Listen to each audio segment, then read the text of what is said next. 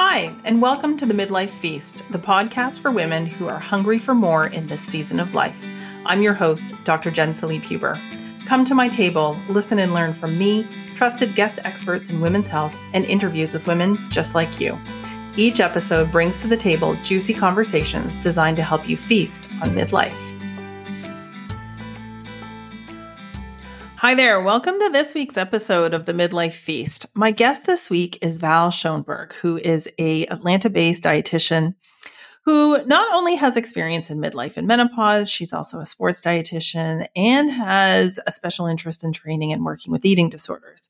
And like me, she has some concerns around the lack of support from the, general medical and also even just nutrition community, recognizing that we are seeing an increase in eating disorders for women in midlife and menopause, and that, there are changes in the brain and our body that may actually be a window of vulnerability, not unlike what we see in younger girls and boys as well in their teen years. And so I think you'll enjoy this conversation where we talk about kind of some of the problems that we see, but we also bring it back to what do you do when you're 45 or 55 and have spent your whole life dieting and still feel like you're battling this body image dissatisfaction? How do you move away from that in a way that feels good? So have a listen, enjoy the conversation. And as always, I love to hear your feedback. Hi, Val. Welcome to the Midlife Feast. Hello, Jen. I'm thrilled to be here with you. So I was really excited to invite you onto the podcast and was even more excited when you accepted because, like me, you're a dietitian and you are also NAM certified. So you're certified by the North American Menopause Society, but you also have this really interesting kind of professional intersection with work that you do with eating disorders in all stages of life. But as we'll talk about, you're spending a little bit more time working with people in midlife. And this conversation is very topical because anybody who has been paying attention to some of the research or maybe has seen things that I think both you and I have shared, there actually is data emerging that there may be an increased risk for eating disorders, both new and recurring, as women come into perimenopause and menopause and probably even for a period of time after that. So what can you tell us and the listeners a little bit about that? Why does that happen? I think we're trying to understand that when you look at the different literature in terms of from the eating disorder space, like understanding the development of eating disorders is complex to begin with at any age, right? Like we talk about a biopsychosocial model of the development of eating disorders. So there's not just one causation, but many, many factors that bring into fact a person's biological predisposition, certainly sociocultural factors, and then some psychological factors of like, personality traits and some of those kinds of factors. So oftentimes a lot of the research around eating disorders has focused on that puberty, that vulnerable time of, identity development, as well as potentially hormonal shifts, some of those factors. And what has been more underserved is understanding how we're seeing an increased prevalence of disordered eating and eating disorders among midlife women. And there's actually many overlaps and parallels between those two times in a woman's life. So one group of researchers has coined the term perimenopausal eating disorder, right? Because it is a vulnerable time of where those hormones are fluctuating and kind of wildly fluctuating in many cases, and how that mimics puberty. And it's also at a time in a woman's life where identity is changing, there are life changes, kind of the who am I now? Like my kids have left, a lot of stress. Stress has an action on the brain centers. And then there's this pressure to, be thin, fit in, push against aging, as well as some public health messages that say, oh, you shouldn't gain weight, do at all costs, don't gain any weight. And so all of those factors together can really be a perfect storm for the development of an eating disorder for a midlife woman at a time in her life when actually she needs to be really focused on optimizing her nutrition to, kind of work against, or reduce the risk of some of the diseases of aging. Yeah, that's a great summary. I know that one of the things that surprised me as someone who, is a recovered clinician, and it certainly was, I've described my experience kind of after my eating disorder as living in wellness culture with the blessing of, the integrative and alternative world is, I really was able to justify my disordered eating as wellness. And what I see in my practice and kind of in my work and the conversations that I have with people is that when, a lot of people live in that space. A lot of people find a safe place to kind of hide their disordered eating, believing that they're doing the right thing by their health, that they're getting the right support, when in fact, it's not helping them to make decisions about food that are supporting their health. And then when they get to midlife and they hit this perfect storm of hormonal changes, and our brain is a reproductive organ. And it also doesn't like having these wild swings in estrogen and progesterone, that it can really feel like you're crash landing into that really tumultuous teenage period again, not just with body image, but with mood and just how this identity crisis.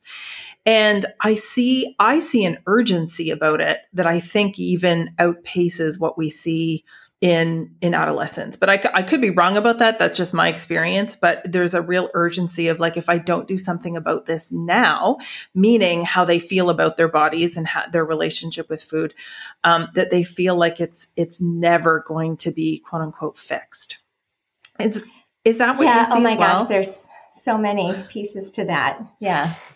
So I think we have to bring in the whole point of dieting though, too, right? So when I often see women who are coming to me at say age 55 or 60 with that sense of urgency, like I really need to lose this weight for once and for all, or quote unquote, my old tricks don't work anymore. It really is kind of that begs the question of, well, what were the old tricks? Right. And so when you look at whether it started in puberty or college years or whatever age that someone had distress or felt like they needed to get control, and they used dieting as a way to, fix their body, feel better. Right. And then there's so many complexities to that. On the one hand, it does do some things to the dopamine reward system. And then you lose weight, and then you get acceptance and feedback from the environment that, okay, you're a better person because you lost weight. And then women just keep in that cycle as they go through those years, right? Because we know the research around dieting is that most people who diet and lose weight, gain that weight back. So there's at some point where the body has become very, very brilliant at protecting us against this cycle that we're thinking is a healthy, okay thing to do, but it actually has some significant consequences.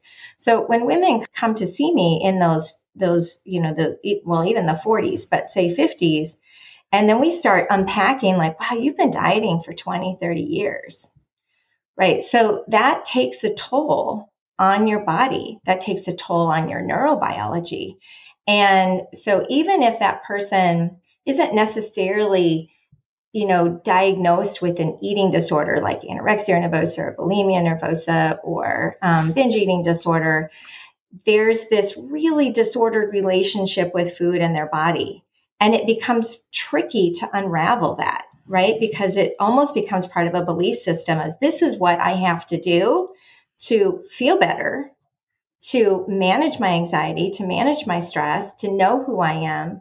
And so to let that go is very complicated, and it's doable. I mean, I've definitely, that's what I love in my work is working with these women. This is just my ideal population, because there's oftentimes that, wait, there's a different way that I can live my life. Like, whether it's through intuitive eating or, some body image healing work or helping them recognize this body dissatisfaction and, you know, how does that serve you when you look at your values and all these other things you care about in life.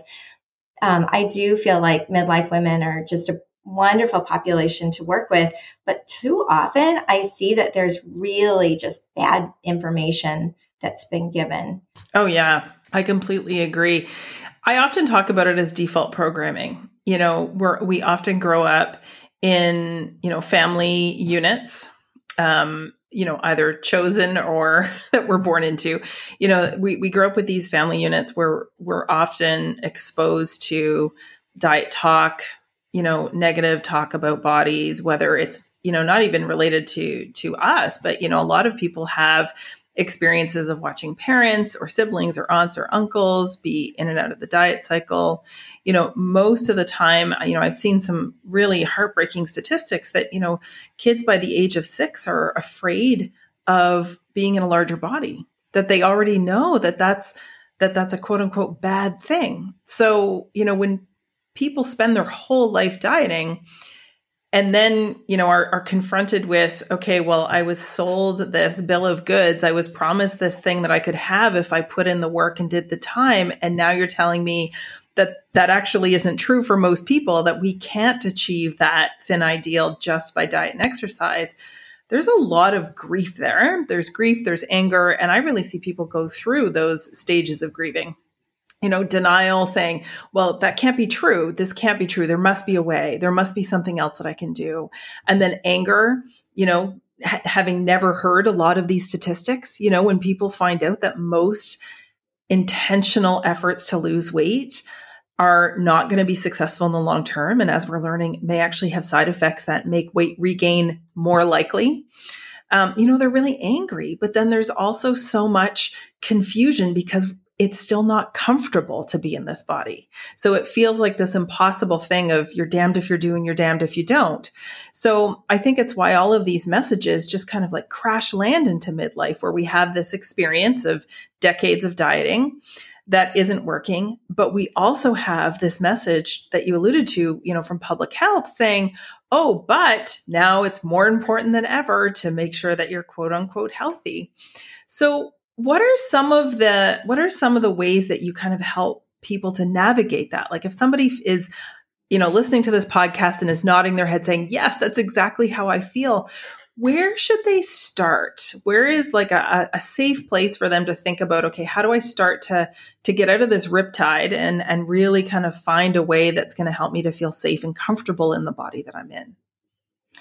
Well, it definitely starts with some education, right? Because and that's where I would encourage people to follow you on Instagram. I think you do like a beautiful job of educating. There are some, you know, very weight inclusive providers that are trying to get this message out that you've kind of been brainwashed to believe this idea and it's not correct. And you know that, like, women are brilliant, right? Like, we have this instinct. We know when things don't feel right or line up. And so it's now giving women this other piece of information that says that actually isn't true. Like, yes, there's a lot of advertising on top of public health messages that say you should be afraid of gaining weight. And then we know women are afraid of gaining weight. Like, that's well documented in research.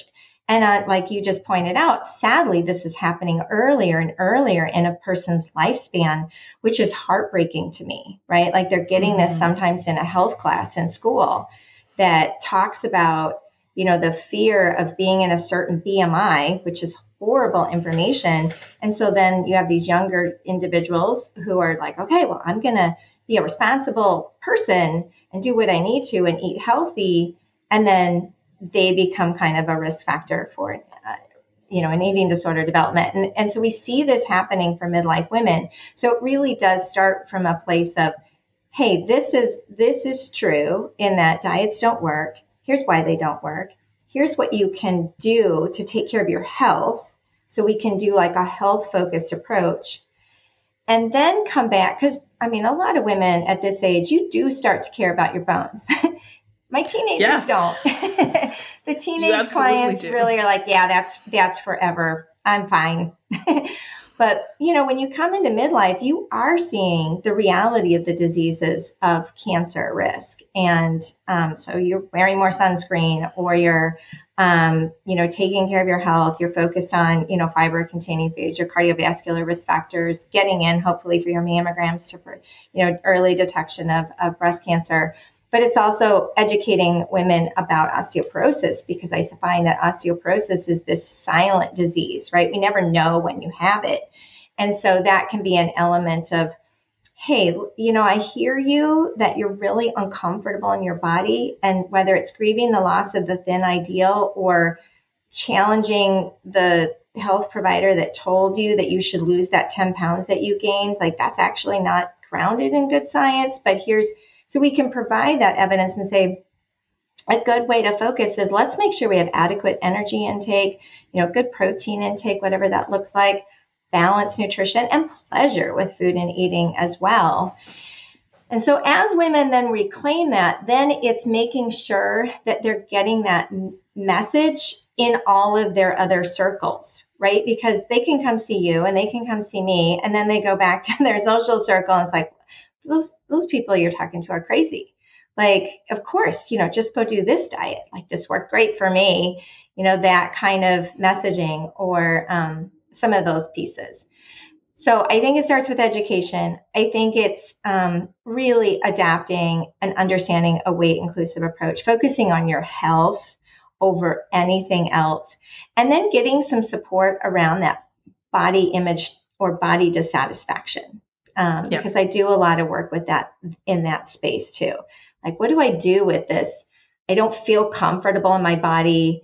My clothes don't fit. I've had to go buy new clothes. I'm really sad that these clothes I used to really like don't fit me anymore.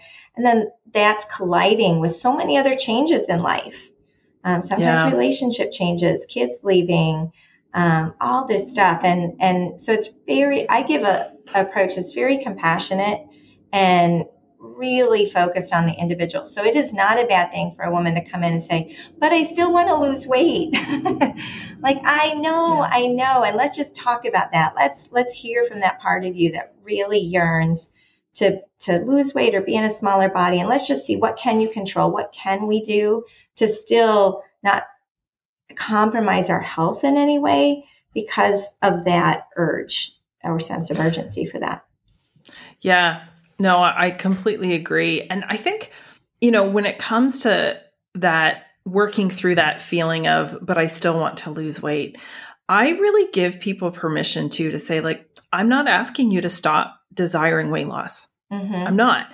I want you to see that responding to it with dieting and restriction hasn't worked. And you have decades of life experience to prove that. And that the desire for weight loss may continue to crop up because of the culture that we live in. But if we can change how you respond to it, if we can, you know, have that self-compassionate response, if we can work towards a weight neutral approach with, you know, not just your own self-talk, but with your healthcare providers, and really surround you with the support that you need to feel good in your body, it will really change your experience of how you respond. And, you know, you'll have that flexibility and that resiliency and that self-compassionate response. And it won't feel as urgent when those thoughts and feelings come up.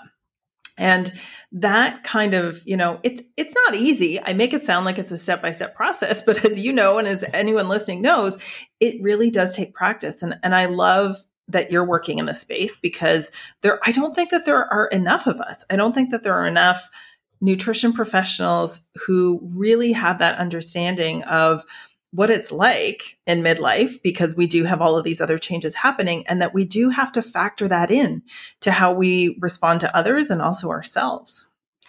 Well, and if I can piggyback that, I think it's a really important, because I know that you probably have clinicians that also listen to your podcast, but to recognize when I go to medical conferences related to menopause specifically, eating disorders might show up as a bullet point in 30 hours worth of presentations.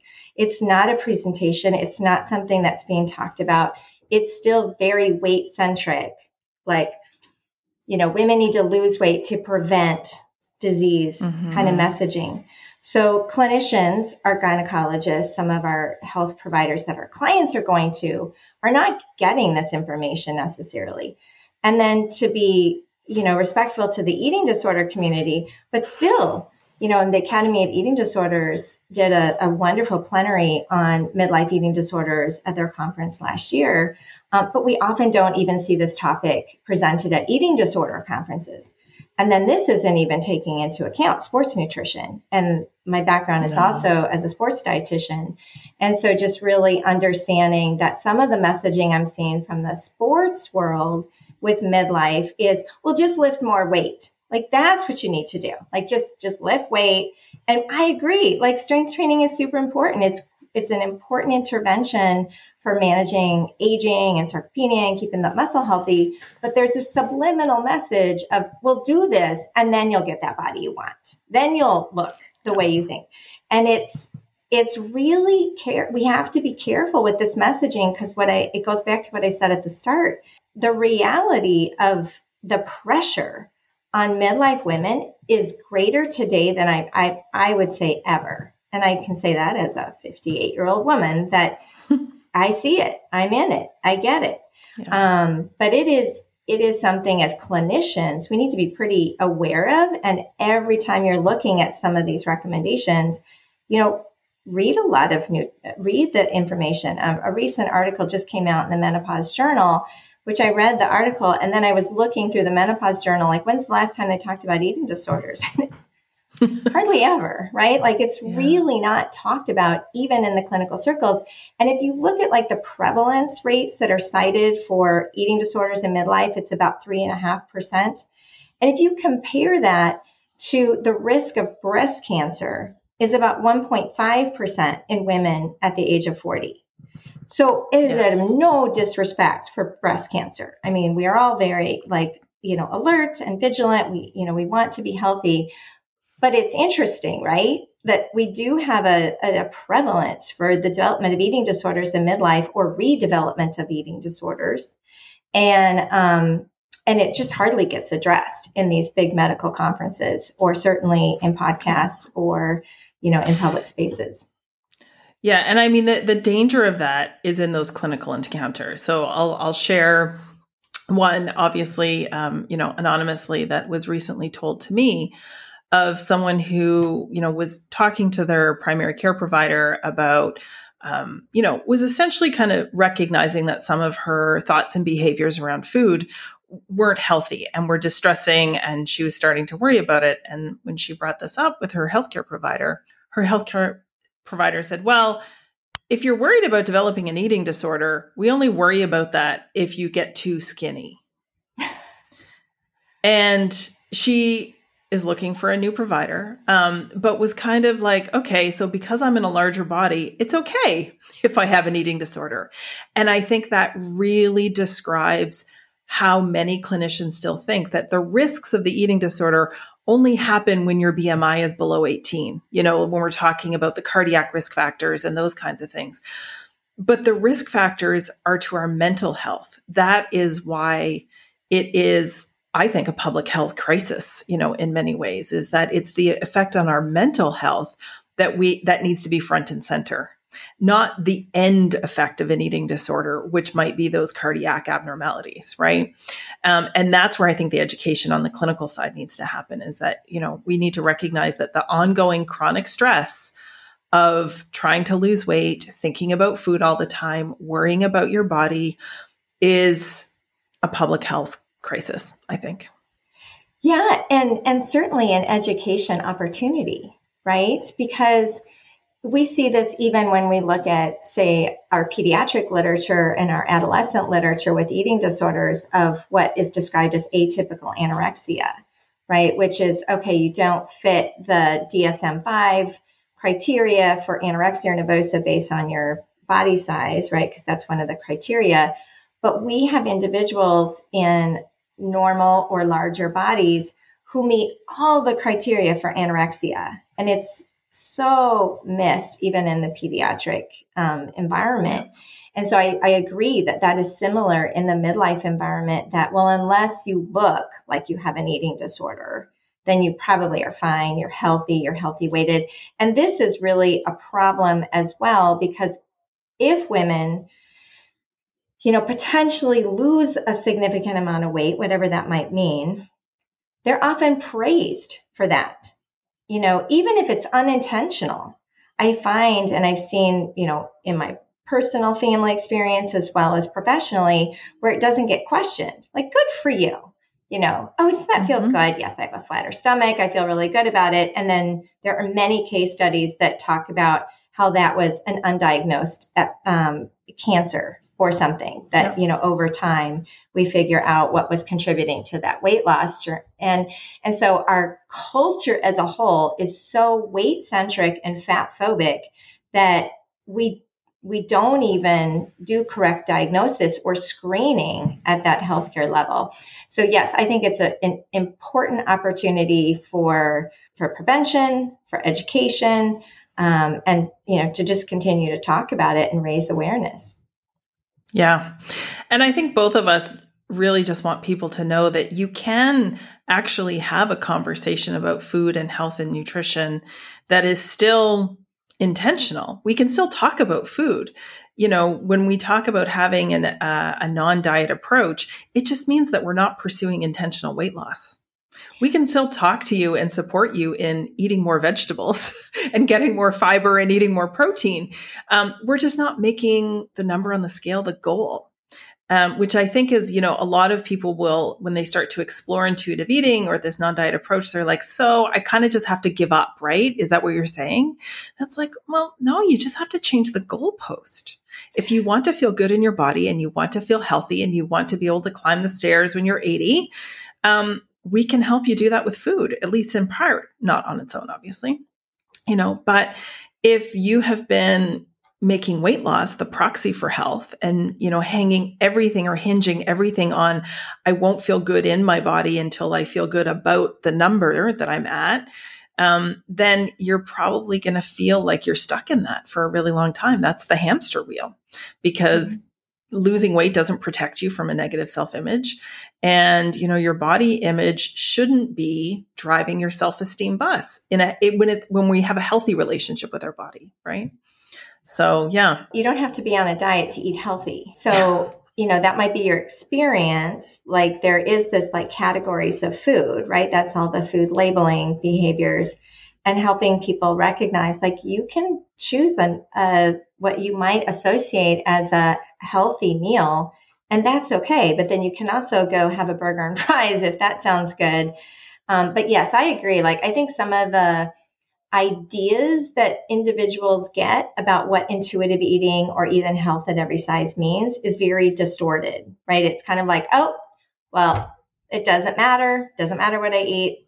And it's like, well, you missed chapter 10 of the intuitive eating book then, which is about gentle nutrition and the importance of, you know, finding, you know, this balance of, yeah, we want to honor and take care of our body and be kind to our body with good nutrition. We know that eating fruits and vegetables and lean protein and fish and all these important things help our brain. Like it helps us function. But it doesn't have to be so black and white. And that's really what diet culture has promoted. And so then it's almost like, well, if we're not going to do it perfect, correct, and right, then I guess we just throw caution to the wind and we don't care about our bodies. It's like, that is actually not anywhere in any of that messaging.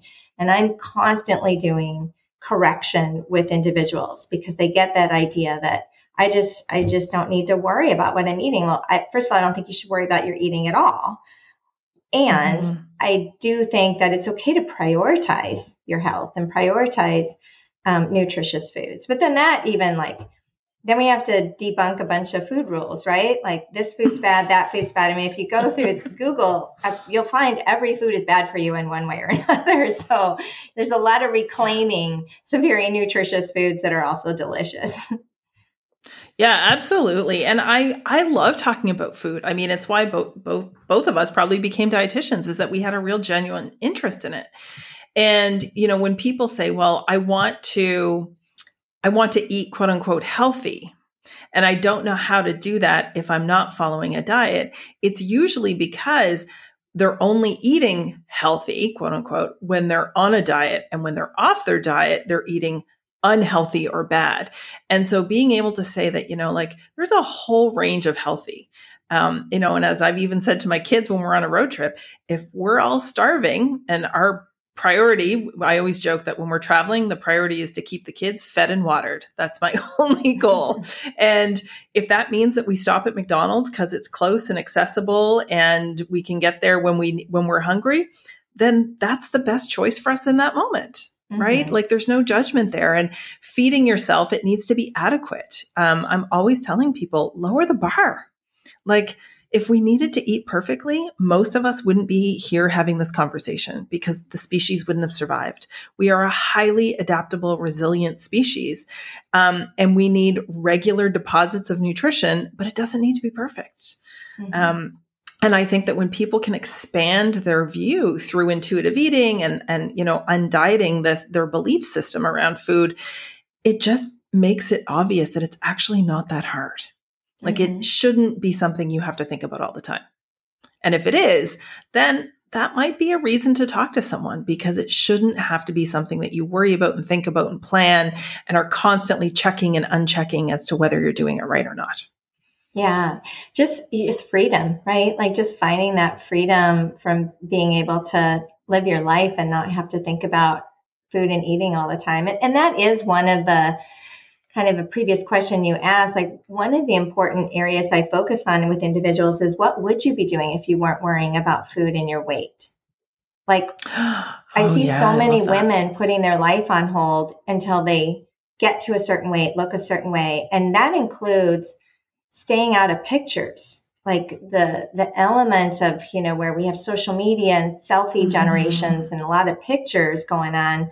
It makes me sad when women are avoiding being in the picture or doing a lot of body checking and criticizing about their bodies in the picture versus that is, I don't know. I have a whole wall of family pictures over the generations and in my own family. Mm-hmm. I never look at previous pictures of my grandparents or anybody and think, oh my God, look at them. Like, boy, they should have taken better care of themselves. Like we don't look at pictures that way, right? We look at it from a historical perspective of that was this person, like my grandma was this amazing, you know, pillar in our family. And that is what I want to help women reclaim. Like, who are you besides this body?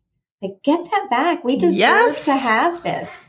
And it's been hijacked for us. Like this is kind of the grandmother hypothesis, if you've kind of ever heard about that, which mm-hmm. really is this idea of, well, you know, while everybody puts all this fear in women that, well, if you gain weight or you have too much fat or this, that, and the other thing, bad things are going to happen to you. Well, let me tell you, women still outlive half the other, part of our population.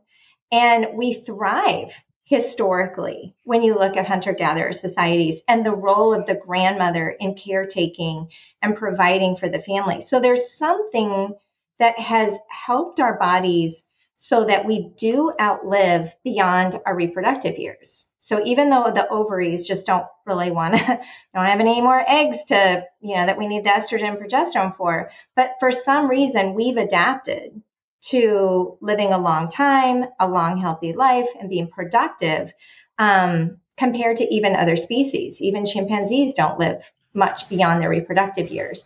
So I think that's another message to come back to is when you get really caught up in the minutia of some of the health stuff, come back to, but we still outlive everybody. And you deserve to live your best life and be worthy and, you know, respected. And so I feel very, very strongly about that worry, stress part of women. About who are you, and let's reclaim what we deserve. I love that. And I think that is the perfect place to kind of wrap up this conversation. But I really have loved talking to you. And I know that the listeners will love hearing what you have to say. And I'm very happy to call you a colleague from across the ocean because I feel like we're definitely forging our own path professionally in this. So as I always ask my guests, what do you think is the missing ingredient in midlife? The missing ingredient in midlife, I think, is just peace. You know, finding what is peaceful for you. And,